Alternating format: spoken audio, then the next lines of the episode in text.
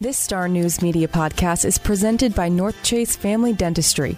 Open evenings, Saturdays, and they probably take your insurance.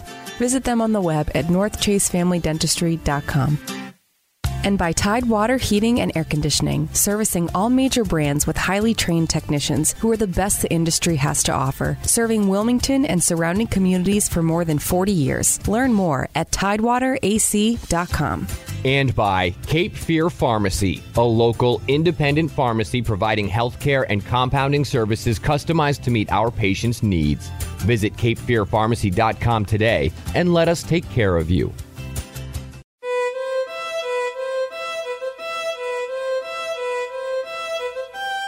In the 2013 romantic drama Safe Haven, a young woman fleeing the grip of her abusive husband seeks refuge in a small coastal North Carolina town named Southport. The town has long been featured in films, most prominently in ones like Crimes of the Heart and I Know What You Did Last Summer. But this turn on the big screen was different. The community's quaint coastal lifestyle, waterfront streets lined with historic homes, and miles of crystal water embraced Nicholas Sparks' story of new beginnings like a big hug. From the minute the credits rolled, audiences had fallen in love, not only with the central romance, but also its setting, immediately bringing national and global attention to Southport like it had never seen before. In the course of a single summer, the historic town at the southern tip of the Cape Fear had become a destination for thousands who probably couldn't have found it on a map before seeing the film. But what's not represented in Safe Haven is the town's deep rooted history, which goes back long before it appeared in the pages of Sparks's book.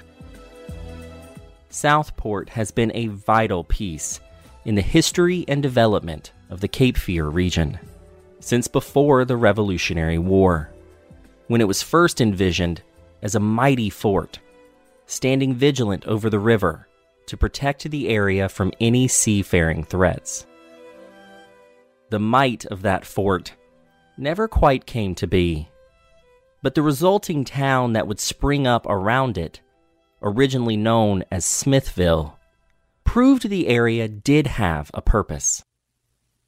Its story charts the rise of the Cape Fear, the birth of freedom, at least for some, and the eventual division of the states.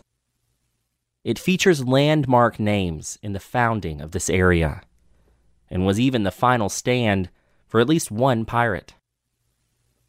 But in time, the coastal oasis of Southport would become an incredibly potent example of the promise and perils of the American dream.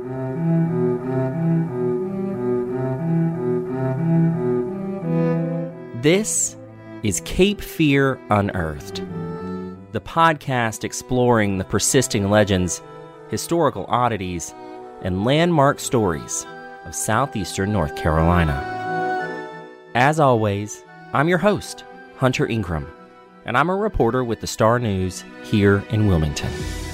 This week on the show, we're going to take a look at how Southport grew out of a colonial military fort to become one of North Carolina's most desired destinations.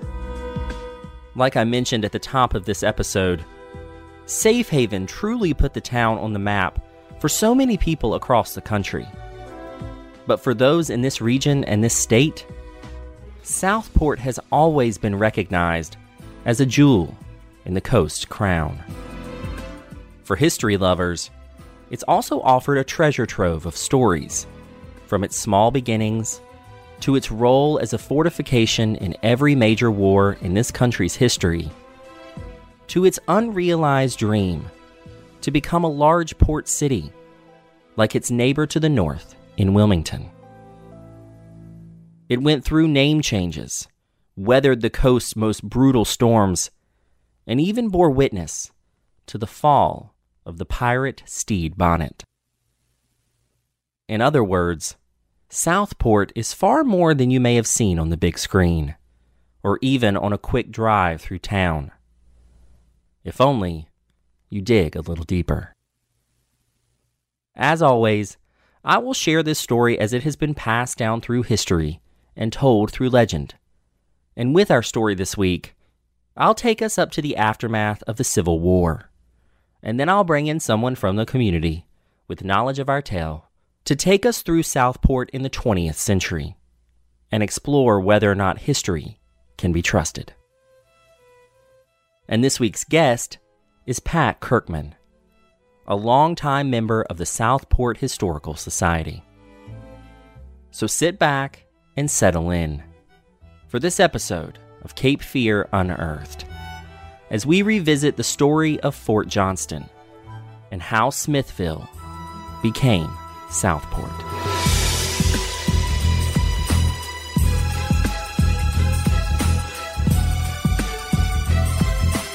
The story of Southport doesn't begin as most municipal origin stories do. Before the founding of the Cape Fear, the area in this particular corner of the region was pretty much known for one thing the last stand of the pirate Stede Bonnet. We've told Bonnet's story on the podcast before in our Money Island episode. But it's worth noting here since he is one of the few pirates that actually have claim to a story in this region, despite tons of rumors that it was infested with these bandits of the sea. Legend goes that Bonnet was known as the gentleman's pirate for having started his career of lawlessness by using his wealth in Barbados to buy a pirate ship and its crew. He had moderate success pillaging and plundering on the high seas, and was said to have been the right hand man of Blackbeard for a time. He was even pardoned by the governor of North Carolina in 1718. But the temptation of piracy was too great for Bonnet. He returned to his criminal ways just in time to make a pit stop on a small creek near present day Southport to careen his ship, a process where it is tipped on one side to clean the bottom of the hull for smoother sailing. Unbeknownst to Bonnet, the governor of South Carolina had authorized Colonel William Rhett to go pirate hunting, and he had caught wind of Bonnet's pit stop. Meeting on the waters of the Cape Fear, the two men waged war against one another, with Bonnet and his men ultimately surrendering. He was taken to Charleston and executed on charges of piracy on December 10th, 1718. His body was left to hang in the town and used as an example for what would happen to anyone who followed in his path. This is the most action that history books have recorded for the area that would become Southport before it caught the attention of the royal authority of the colony in the early 1740s. But the future coastal town's land wasn't initially chosen as the next great residential settlement along the Cape Fear River. Instead, it was chosen for its military advantages. By this point, Brunswick Town, the area's first permanent settlement, was well into its second decade as the region's sturdiest political power and commercial port along the river. At Port Brunswick, all vessels that entered the river were made to stop for inspection, bringing all kinds of people and opportunities to its shores. Simultaneously, Wilmington, which had been incorporated by 1740, established itself as a rival to those opportunities and had already begun siphoning off influence from Brunswick Town. But as more people moved to the region and the colony's royal authority only grew more reliant on these two coastal towns, the Cape Fear suddenly found itself on the radar of Britain's enemies, particularly Spain. Possession of the New World had long been a tug of war between European powers. But with Britain's dominance only growing as the colonies flourished, Spain was getting desperate to reassert itself in the conversation, so to speak. The threat of a Spanish invasion, or at the very least, small attacks coming upriver and catching Brunswick Town and Wilmington off guard, was very real for the residents of the Cape Fear at the time. The North Carolina colony's leadership knew it needed better protection for its growing coastal epicenters, so it set out to find the best place to build a fort that could keep a watchful eye over the water and be there to defend the Cape Fear should the time come. It was under Royal Governor Gabriel Johnston that a legislative act was passed in April 1745 to formally explore the defensive options of the Cape Fear. When the council convened, they identified a bluff on the west side of the river with a clear vantage point of any traffic coming up and down the waterway. The proposed fortification would be called Johnston's Fort, but efforts to get it operational were slow moving at first. Enslaved labor was brought in to build the fort within a few years. But well before construction could be completed, Johnston's worst fear came to pass. On September 3, 1748, a pair of Spanish ships entered into the river and headed for the fort, intent on capturing its slave labor and moving upriver. The men weren't working that day, so they proceeded to attack Brunswick Town, an assault the townspeople never saw coming. Many of them fled with only what they could carry once the Spanish started bombarding the town, with some reports saying that residents used the unfinished fort as a hideout. Within three days, a local militia led by William Dry and others in the region pushed the Spanish out of town and even sunk one of their ships in the river, proving the first generation of Cape Fear residents weren't going to let their new home go without a fight. But the Spanish attack only reinforced Johnston's motivations to get the fort done quickly so as not to put the region in the same vulnerable position again. By April 1749, Fort Johnston was complete but considered to be wildly underwhelming. The small compound's initial resources were limited and described as little more than a few rusty cannons and barely enough men to operate them. If Fort Johnston was going to be able to show any kind of intimidation and force, it needed to be fully embraced by the royal authority. After Johnston's death in 1754, his successor, Arthur Dobbs, who made his home at Brunswick Town, would work to secure more funding and artillery for the fort. He would also enlist Dry to help build it out with sturdier materials, but they didn't have much luck in strengthening it.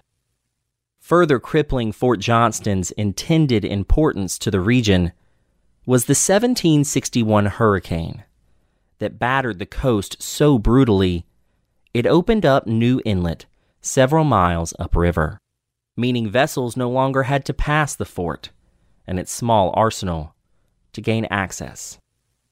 During this time, to make use of the still run down fort, the colony made it a quarantine station for all vessels before they could dock at Port Brunswick with cargo as a full on rebellion crept closer in the colonies. The fractured allegiances to the crown and to the growing patriot cause would lead to another period of changing leadership at the fort. Governor Dobbs had appointed John Dalrymple as its first commander, but after his death, the colony's next governor, William Tryon, handed the reins over to Robert Howe a local politician for whom Southport's Central Road, Howe Street, is named. He was able to give the fort some much needed tender love and care, continuing to repair many of its then decrepit features and increasing its troop presence to about two dozen. But North Carolina's final royal leader, Governor Josiah Martin, despised Howe, and with good reason. Howe, who he removed as commander when he took power, was quietly among the leading patriots planning the local rebellion. Governor Martin would rely heavily on the fort in the coming years, especially on the doorstep of the war, when he fled the capital in New Bern and took up residence at the fort out of fear for his safety. As had been the case when Brunswick Town was the home of Governors Dobbs and Tryon, Martin's presence at Fort Johnston effectively made it the seat of power for the Loyalist government. But he wasn't too happy about his time at the fort or its conditions. He complained to the king that it was a small, weak place that he reportedly described as, quote, a most contemptible thing, fit neither for place of arms nor an asylum for the friends of the government. End quote. It wouldn't really matter what he thought, though, because on July 19, 1775, three days after he wrote that scathing assessment, a patriot militia of about 500 men, including Howe, burned the fort and all its buildings. Martin hid offshore on a ship called Cruiser watching as his jurisdiction shrunk with each passing day. Fort Johnston would play no major role in the Revolution, except as the occasional stopover for troops. And after the war, its influence was still all but non existent.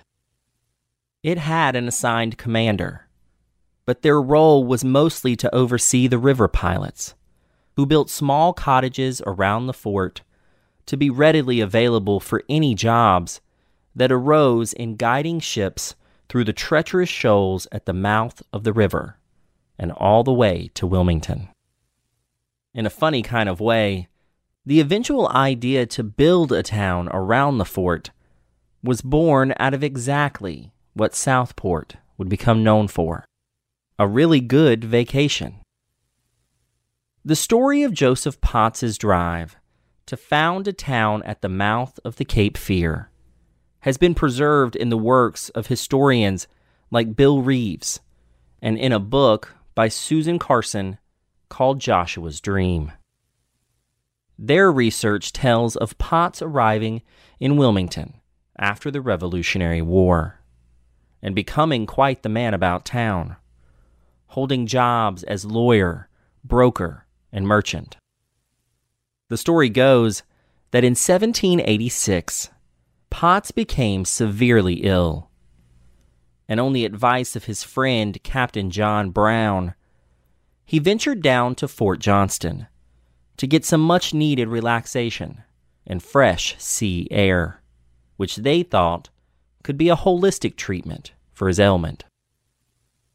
After a few nights spent camping with the river pilots and getting to know the area, Potts returned with not only a clean bill of health, but a new plan. Around the fort, he envisioned a thriving new town that benefited from the virtues that initially drew its colonial creators to the land. Plenty of room to grow, easy access to the most important commercial trade route in the state, unmatched breezes coming off the river, and the kind of waterfront views that this coast is known for. It had all the makings of the Cape Fear's next hotspot. There was only one problem.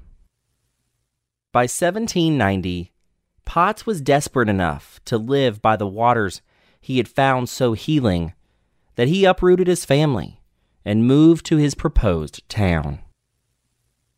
They initially lived in the upstairs loft of a river pilot's house. on the advice of his friend and Wilmington politician John Huske, Potts began circulating a petition in Brunswick County that could be brought before the state legislature to trigger a vote to establish the town. But General Benjamin Smith, a former resident of Brunswick Town and a lauded general of the Revolution, refused to bring it before the elected body. In his research, Reaves said it was because Smith likely sided with the river pilots, who had plans to build their own homes on the land and would lose the opportunity should the town be approved. But Potts wasn't defeated by the setback. He and Captain Brown, the man who had initially introduced him to the land, had homes built in Wilmington and brought piece by piece on a barge downriver to be placed along the waterfront. He could see the town in his head, and if the state's leadership wasn't going to buy into his vision on paper, well, he'd just have to show them. Benjamin Smith has popped up in a few of our previous episodes, having been quite the figure in the years after the Revolution. He took a bullet in a duel with his cousin in 1805, which stayed in his body for the rest of his life. He is one of the few still visible graves at Brunswick Town. And he donated the 10 acres of land on Bald Head Island that would be the site of the region's first lighthouse in 1792. That same year, Smith must have been feeling generous because Potts an influential Wilmington resident Charles Gause managed to convince him of their plan, and he helped get the legislation for the town passed. Although commonly called the fort, the village was officially named Smithville for Benjamin Smith. An ironic twist, considering his initial hesitation in supporting it. In her book, Susan Carson states that the name of the town could have also been approved by his political enemies, because they thought the small town was likely to fail, and it would make him look bad. Regardless of the intention, Smith, Gause, and Potts, along with General Robert Howe's son, were among those appointed as its first commissioners. The first map included 100 half acre lots, available at 40 shillings apiece. Potts bought a few of them, finally getting his home on the west bank of the river. By 1805, the town was officially big enough to be incorporated, and it grew steadily from there. The U.S. government was granted ownership of the Fort Johnston ruins under the condition it build a new fort. Ahead of the War of 1812, the townspeople also rallied for those renovations, so the fort could protect the town should British forces off the coast push upriver. Upgrades were made, but the fort would still remain poorly manned, as it always had been. A number of the homes built in town in those early years were summer escapes for the wealthier set in Wilmington. But gradually, Smithville began to get the necessary infrastructure to be a functional year round community, including a schoolhouse, courthouse, and jail. The establishment of the latter two would allow the town to become the county seat of power in 1808 a decision that angered those in the far off western part of the county so much that they petitioned to be recognized as their own government, thus forming the new Columbus County. Boarding houses also helped bolster the town's profile, allowing people to visit the community and take home with them stories of its hospitality, fishing opportunities, and cool sea breezes. By 1820, Carson said the population was about 300, which doubled during the summer months. It was in those warmer months that Smithville launched some of its most timeless traditions. Its most famous dates back to 1795, when the growing community first celebrated the birthday of America on July 4th with a community dinner at the site of the fort. It became an increasingly elaborate and sought after tradition for the town one that would eventually be named North Carolina's official 4th of July festival. Due to the coronavirus, 2020 was the first year since 1795 that the festival wasn't celebrated in some form. Although Smithville's namesake would go on to be governor in 1810, Benjamin Smith died in the town penniless and deeply in debt in 1826. His body was buried in an unmarked grave at the time to ensure that it wasn't claimed as his final payment, as was the custom of the time. He would later be reinterred at Brunswick Town. By the mid 1800s, Smithville had become a prominent fishing village and coastal town.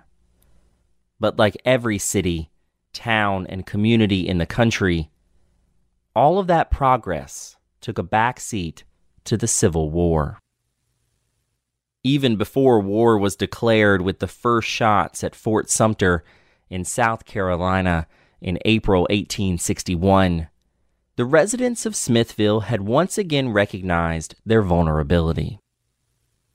Like had been the case with the War of 1812, they knew their place at the mouth of the river meant they would be among the first to face any enemy that arrived by sea. At the time, Fort Johnston had a meager assignment of federal troops, as did Fort Caswell, which had been constructed across the water on Oak Island. In 1860, as more southern states started to secede from the Union, a militia out of Smithville known as the Smithville Guard, along with the Cape Fear Minutemen, requested that North Carolina Governor John Ellis let them take control of the forts to ensure what little protection they could offer was on the side of the future Confederates.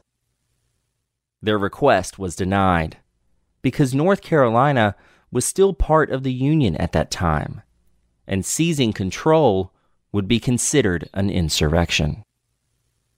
But eager for the fight ahead, they took the forts anyway in April 1861. After the war began, Ellis officially stationed regiments at the forts. Even more than it had been in 1812, the Civil War marked the first time that Smithville was a real war town. Not only were soldiers stationed at Johnston, training for the front lines, but the river pilots, who had effectively been the town's first residents, suddenly became the blockade runners, who skillfully dodged the federal blockade offshore to make sure they could get supplies to the Confederacy. In Carson's book, their work is described as heroic and they were treated as such in town. But the war effort in Smithville was not limited to the men. Being a small coastal community, the residents took care of each other, and that didn't stop just because war had overtaken their lives. The women of the town were known to often cook meals for the men stationed at the fort, many of whom would write home about the hospitality they had been shown.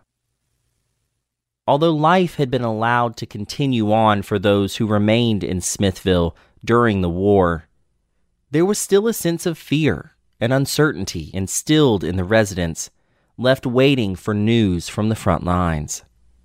Dispatches that they could only get from the fort's communication lines and people who happened to be passing through town.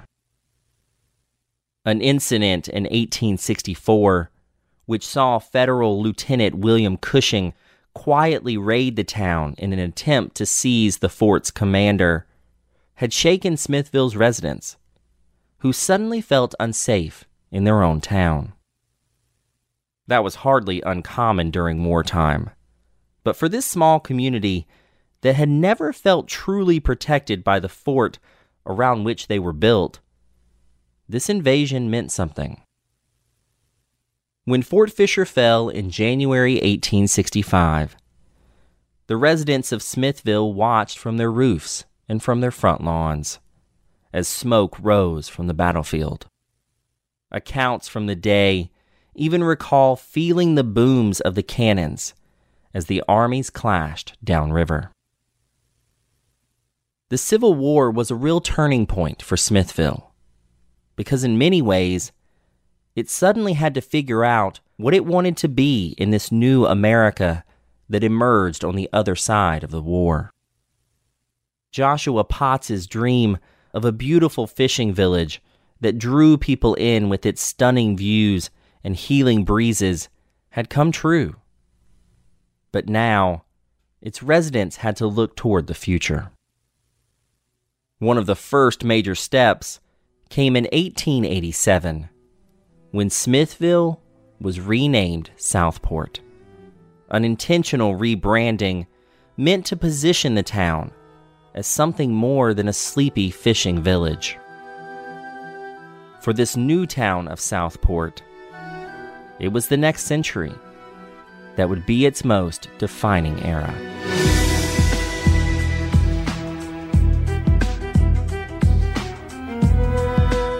Joining me now to help continue to tell the story of Smithville and Southport is a woman who knows it very well, uh, Pat Kirkman, who has been with the Southport Historical Society for 24 years. Thanks for being here. Thank you, Hunter. It's great to be with you. And it's one thing I can always do is talk about Southport. That's perfect. Well, I want to tell people first that as we've done with recent episodes, we've kind of taken the podcast on the road. And so you and I are actually sitting in the old jail in Southport that was uh, built in 1904. Right, we sure are. Yes. And it's um it's it's it's a museum now. It's a museum now, a museum that you can normally visit uh, when we're not under quarantine.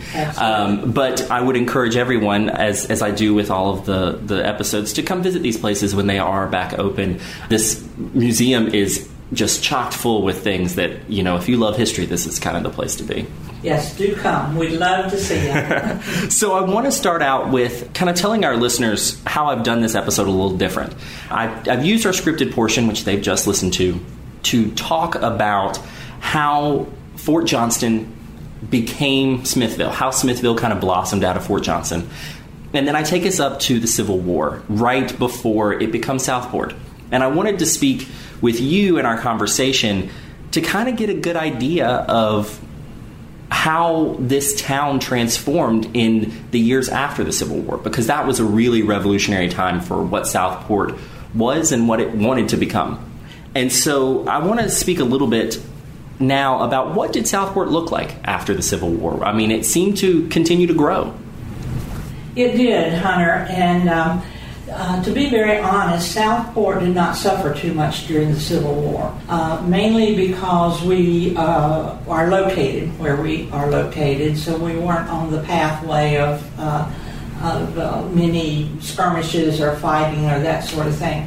However, the main contribution that we made, that I'm sure you that we've talked about already, was the blockade runners mm-hmm. that moved in and out of the harbor here uh, at the end of the Cape Fear River. Mm-hmm. So um, that was very important, and because they were running the running the blockades, the folks here in uh, Smithville uh, did not suffer too much because um, you know those. Uh, boat captains are going to leave a little at home on the table before they take it up to Wilmington or whatever. They took care of their people. They did, and uh, so uh, as a result of that, even though, of course, the whole country uh, was suffering during that time, the, uh, the look and the feel of the place did really not change that much uh, during the war. But now, after the war, of course, as the whole country was trying to um, revive itself, the, the carpetbaggers came down, uh, mm-hmm. Reconstruction started up, and of course, there was some of that going on here um, in in Southport. the main thing uh, was just trying to get back to a normal life and normal life for uh, the uh, the folks in Smithville fishing uh, was making a living for their uh, families, and so uh, the fort itself actually did was not a very active fort ever. No. so um, after it wasn't like there were always soldiers camped around the fort or anything like that uh, after, even after the Civil War. But we did begin to um, see a time of rejuvenation, uh, or just maybe the first juvenation, yeah. uh, rather than rejuvenation, rejuvenation for our little town. Um, and that was building up the town, becoming uh, more interested in what are we're going to do to make this town prosper. Of course, up the river, 20 some miles, was Wilmington, who kind of overpowered the Cape Fear re- region um, with its uh, money, politics, and influence. And uh, what was left here for us to do in Smithville was to try to see if we could overcome that a little bit. and assert some type of dominance, you yes, know, where you yes. are. Yeah.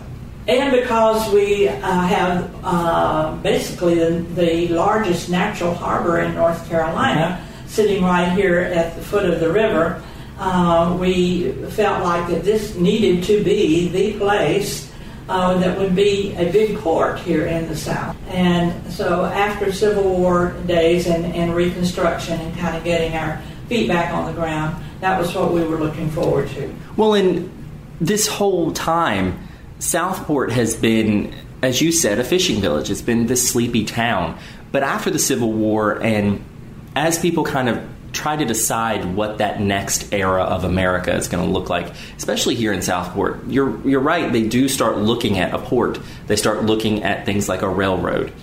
And those ideas and almost like those aspirations, it seems like they carry that motivation to continue to build up Southport through the next decades. They did, and, and even further than that, um, the commercial. What are we going to do here uh, commercially to uh, make money besides fish? Uh, and that was important. One of the things that we especially wanted to do was get the railroad here. You know, after the Civil War, one of the main things that happened in our country was the connection of the railroad to make it a, um, a, transcontinental railroad so goods could be moved from one coast all the way to the other. And if you were a small town or a place along that uh, uh, intercontinental railroad, you needed a spur of that railroad to come to your town or to your area to pick up any goods, whether it be uh, corn for feed for the cows or uh, coal or whatever uh, goods coming off of the ocean, it needed to be picked up by a train car. So that was the main thing we were trying to do here after the Civil War was get the railroad barons interested in building a spur down from Wilmington uh, down here to the coast.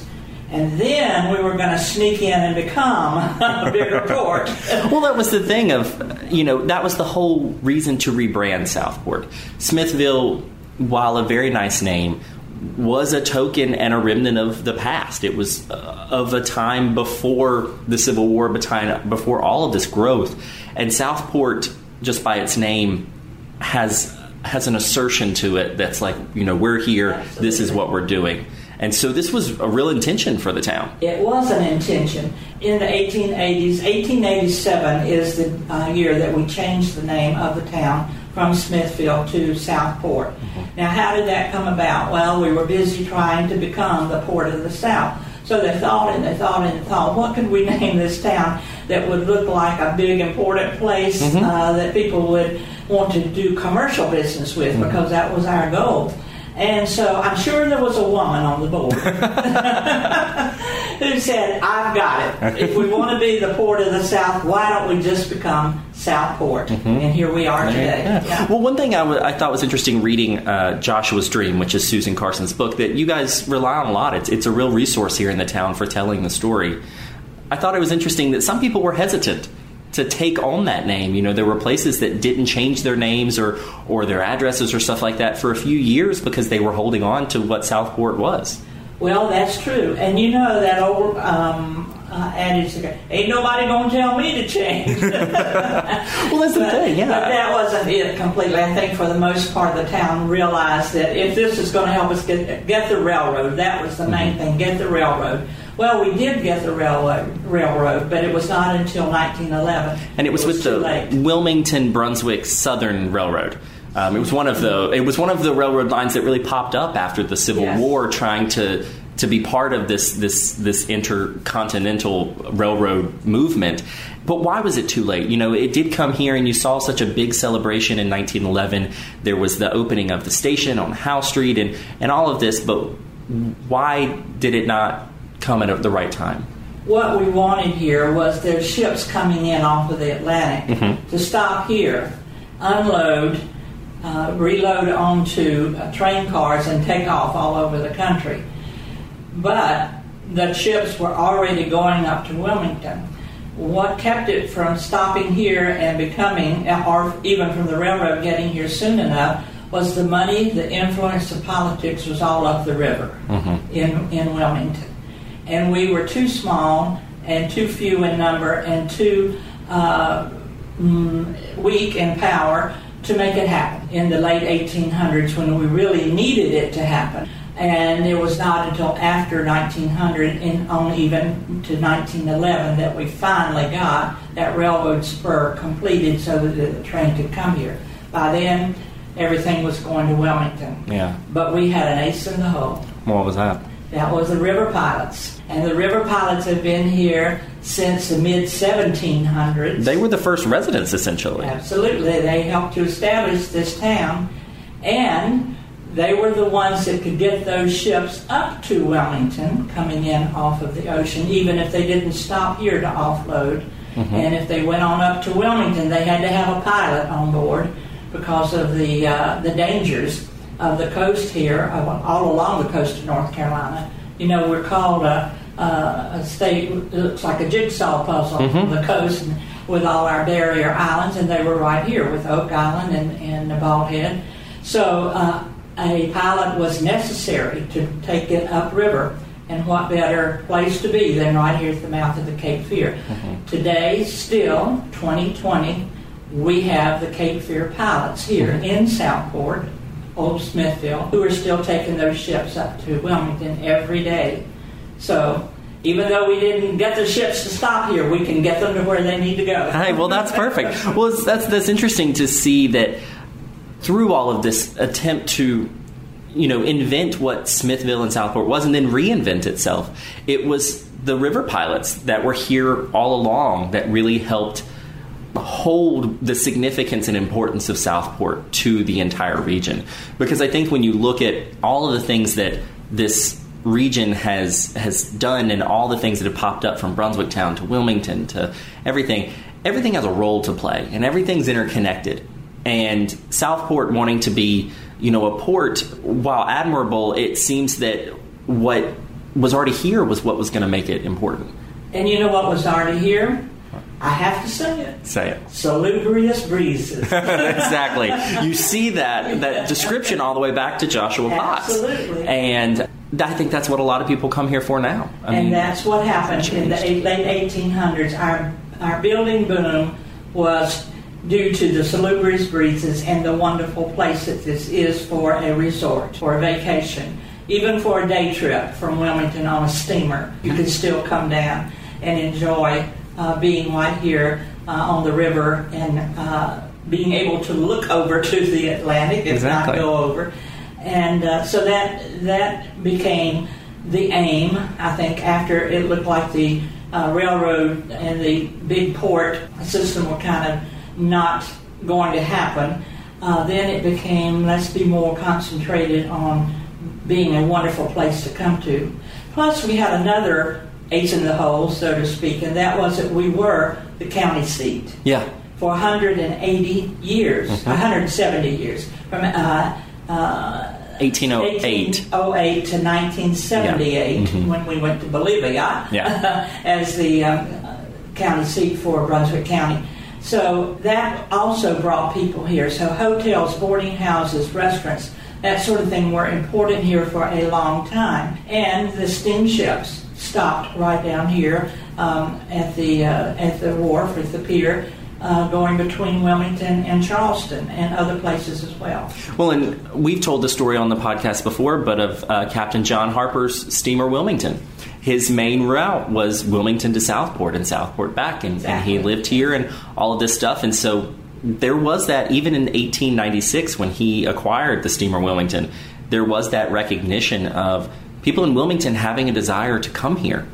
Uh, 1793, when they sold those first 100 lots uh, to establish the town here, we call them Joshua Potts and his 100 lots, mm-hmm. um, that the Wilmingtonians were buying these lots. And with the uh, eye to perhaps making this a um, you know, second home, vacation home, a getaway place. And many of them did build houses here, and they came just on occasion. And so that that was uh, one of the uh, first things that happened here. People were recognizing the beauty and uh, mm-hmm. the enjoyment of yeah. being here. If I sound like I'm with the Chamber of Commerce, well. well, what's interesting is this town's history is so tied to what it is now. I mean, it, it, it, has held on to that, that, that lineage, that heritage in, in, such a really organic way because even from the beginning, it was very much focused on being a, place that people wanted to come. One thing that I, I found really interesting in, in researching this episode was it's always been this tight knit community. It's always been.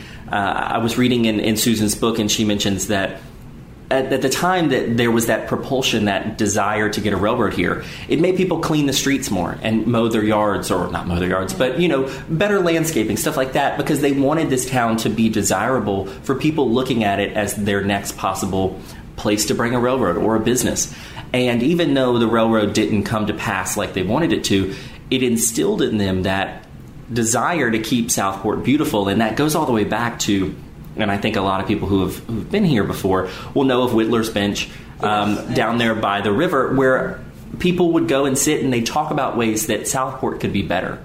And it seems like that was something that has been that community aspect has been a big part of the history the entire time. It has. It has. And one of the big movers and shakers during the uh, late 1800s, even up into her death, in um, uh, early 1900s was Miss Kate Stuart, um, a single lady on the big boarding house down on the waterfront, mm-hmm. became well known all over the state. People would say, "Oh, you got to stop at Kate Stuart's house," and she was a property owner in, in town. They're the very place we're sitting right now in the old Brunswick County Jail that was built in 1904.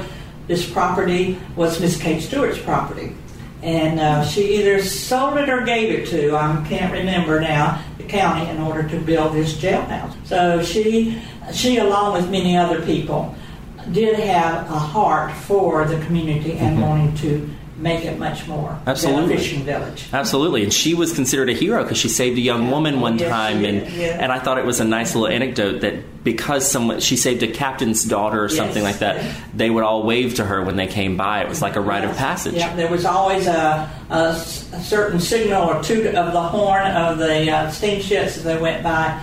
Uh, on the Clyde line, mm-hmm. yes. Well, the the whole intention, it sounds like, was to really build out Southport to something really big. But one thing that it's maintained over all these years is its quaintness in a way, yes. in a good way. You know, sometimes I think that word is used in is is a way to put something down, but yes. I think here it, it's a really rich term in describing what you see here. You see a lot of people walking around. You see a lot of just community in yes. a way. People like to come here because it is a little different. Mm-hmm. It's walkable. You can walk all over Southport, and have lunch uh, take a ferry ride, go back to Wilmington or wherever. Uh, and it, in fact, one of our past presidents of the society wrote a book, uh, Larry Meisel, uh, before we were quaint. and uh, that uh, being quaint and having quaintness um, helps sell Southport yeah, right now. It does, absolutely. and uh, we're, we're glad for that. Absolutely. And well, one thing that I, I think is really interesting is it began as, as something more of just kind of a military strategy. It began yes. because it could overlook the river and, and you could get to the ocean if you needed to. And but the fort just never really took hold. It, it just never it did. never had the men. It never had the support. And then as you get into the 20th century, 1800s, and then the 20th century, it just kind of gets scaled back even more. They start taking the cannons to different places. They start um, removing the men who were stationed here. And now it's it, it's just the, the officers' quarters that remains. That's right. But it, it's a big part of this town. You have to walk past it if It's you're on our Riverfront. that's it for sure.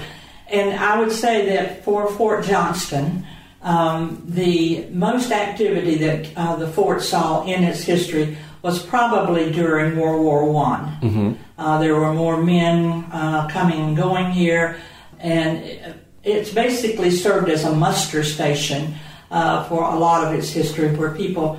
Uh, men in the area in North Carolina would be assigned to come here to pick up their uniforms and their papers and then go off somewhere else. Yeah. Um, and then, but there was never really any formal or that sort of thing going on. It was a sto- it was a stopover It- for a lot of was, people. It was, and it was never really um, powerfully manned with officers or, or uh, soldiers, but it brought it brought prosperity. It did, and then of course when they opened up Caswell, three miles across, that was a boom to the city as well, and uh, the town really grew after Caswell started uh, functioning after the 1830s and uh, through the Civil War. And so there has been more going on um, consistently out on Caswell as far as military uh, functions are concerned as there were here in Fort Johnston. It still has the distinction of being involved or at least active during all of these wars. And Absolutely. and and so it might not have had a huge presence, but it definitely was something that was considered part of the arsenal. It didn't have a powerful arsenal, Yes. but it was part of the arsenal. And so that that you know gives it a distinction. Right. Right now, we have on the lawn of our garrison, our Fort Johnston, a fallen down weather tower. You do, yes. that this past February, just a, a, a just kind of a little freaky storm knocked it down. It had been up there for over a hundred years, and that was part of the Weather Bureau uh, that came here to use this uh, fort uh, as uh, headquarters.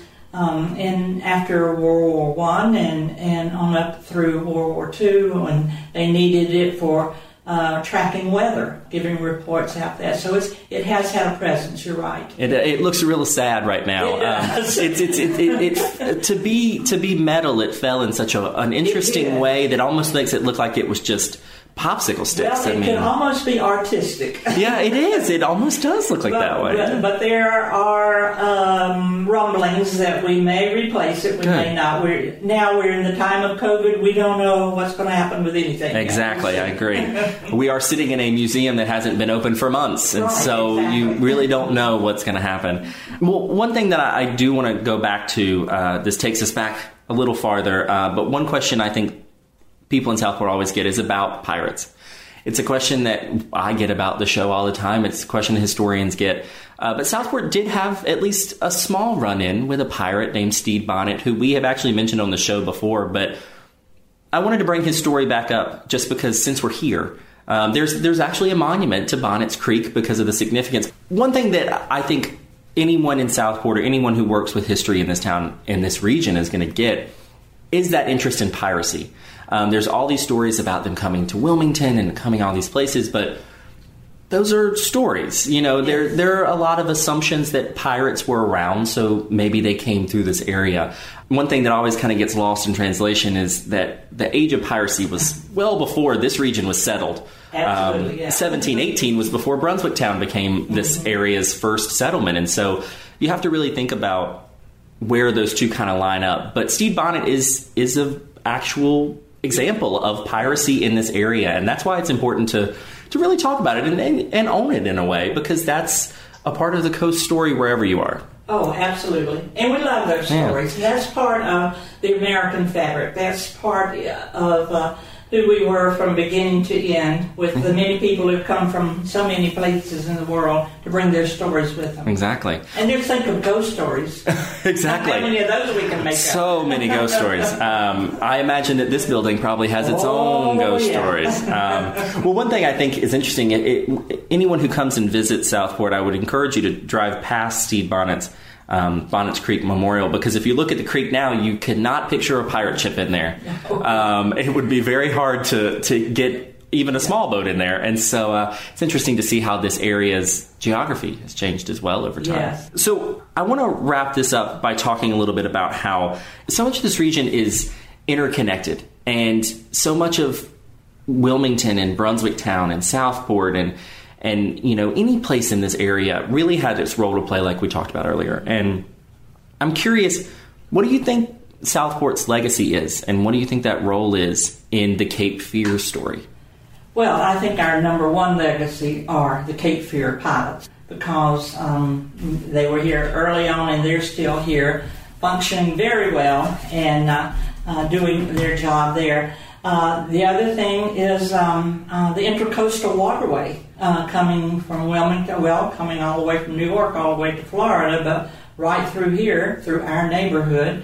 And we have a, uh, a world class marina here in uh, Southport that has brought um, uh, people to live here who Mhm. come by on their boats from who knows where and decided to stay here. So that has been an inner uh, connecting thing of this region too, is um, people boating Yeah. to come here to, to Southport, to Wilmington, and to that area. Of course, um, we think about Sunny Point, uh, another military installation uh, that came here in the 1950s, and uh, that's been a very um, important part of Southport's story, as well as um, for the whole area here, being the largest Army weapons depot um, that we have. And guess where the commandant lived? In the garrison of Fort Mhm. Johnston. Yeah. So that connects the military history continuing right up until about 15 years ago or so that uh, they decided not to keep the fort, um, or it was not held by the government any long, longer, the government, and given to us, to the city. And now we use it as a museum and as a, a wonderful gathering place. Um, but that had some roots also in um, in Sunny Point.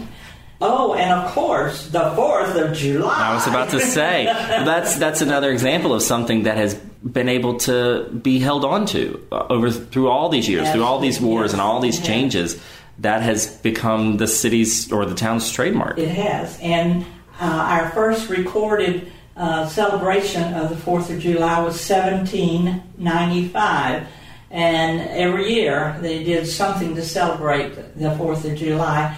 And it continued to grow and grow. And uh, from a small town, a homemade uh, floats and, and a parade uh, until it has become of national interest. People come from everywhere. Uh, normally, when we're functioning properly, Yeah. uh, we have 40 to 50,000 people come for a three day festival here. And uh, as of 1972, um, uh, it became a more or less a, a business, so to speak, uh, a nonprofit uh, group, and designated as the official North Carolina celebration place for the 4th of July. And I mentioned earlier in the episode that this is weirdly the first year that it hasn't been celebrated, Yes. and it's so been very strange. Yeah, I bet it has because that has been, like you said, part of the fabric and of this town. Well, and and I, I want to say this as we wrap up that I mentioned this at the start of our story, but it, this town has such a, a really unique origin story in this fact that it's not like other municipalities. It has that military base in a time when this area was trying to find its identity. It was trying to find how Brunswick Town and Wilmington were going to coexist and how all of this was going to be maintained during a rebellion. And Fort Johnston really provided the foundation for this, and as you said, is still the centerpiece of this town that has really grown out of it. And that's just incredibly unique, and I think people here own that that unique history uh, proudly. Pat, thank you so much for talking to me about this. I know you said you can talk about Southport, and you really can because you know the history. I mean, a lot of people here embrace the history, and so What's the matter, honey? You don't have another hour or so? exactly. Oh my gosh, I could have so many hours of talking about this. I, I also think that Southport is one of the examples of stories we've done where people can come see it for themselves. You know, we can talk as much as we want, but they can come to this museum where we're at at the the old jail. They can walk through Old Smithville Burying Ground, which we just featured on our cemetery episode, and I think it's one of the most beautiful places you can go here. And just walk the streets. I mean, a lot of these houses are remnants of a long gone era, and a lot of the things that are here are from its past. And so, uh, I, I do think it's one of the examples of where you and I can have a great conversation, but I think people will also get just as much being here themselves. They will, and and I encourage folks to come. We'd love to have you come visit us. We have uh, a wonderful visitor center. We have a walking tour that you can put in your hand and read and walk mm-hmm. around and also you can um, dial it up on your telephone. Exactly. Uh, we have it uh, virtual as well. Plenty of self distance to be had here. Yes, you can yeah. still learn from Good it. Stuff to eat. Ex- exactly. I know. I just came down here the other day and ate dinner. So, uh, well, Pat, thank you so much. And again, as we both just said, we'd encourage anyone to come down to Southport and learn more about the history. You know, read Joshua's Dream. There's so. I mean, I was just telling you before we came on mic that it's very dense with just how much progress there was and how many little things built out into this town. And so there's a lot more to learn. So I'd encourage people to, to you know, look for some of that themselves. Well, I always say that I wasn't born here. But God knew that I would probably be one of those who would wander away. so He saved it until I was an old lady, and now I'm enjoying it immensely. So, Southport is my uh, my heart's hometown. There Thank you, you for having me. Absolutely. Thank you for coming on the show.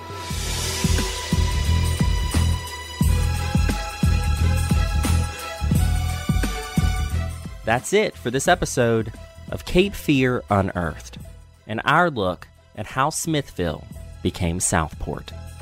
Thank you so much for joining me.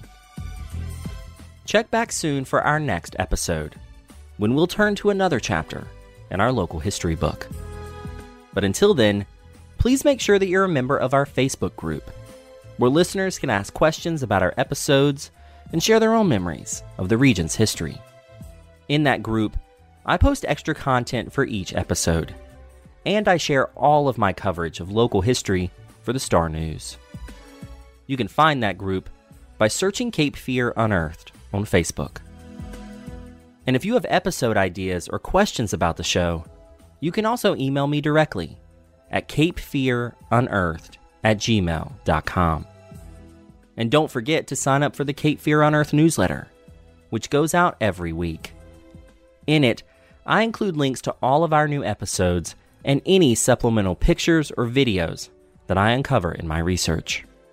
All delivered right to your inbox. Sign up for that newsletter at starnewsonline.com slash newsletters. As always, you can find a list of all the books, articles, and resources used in researching this podcast in the show notes of each episode. Cape Fear Unearthed was written, edited, and hosted by me, Hunter Ingram. You can find more of my work at starnewsonline.com and on Twitter at Hunter underscore Wesley. Additional editing for the show is done by Adam Fish. This podcast was made possible by listeners and readers like you. Support local journalism and Cape Fear Unearthed by subscribing to the Star News today at starnewsonline.com slash subscribe. And while you're subscribing to things, be sure to subscribe to this podcast on Apple Podcast or wherever you get the show so you never miss an episode. And while you're there, leave us a review, which will help more people find Cape Fear unearthed. Until next time, Get out and explore the Cape Fear region on your own. You never know what you might unearth.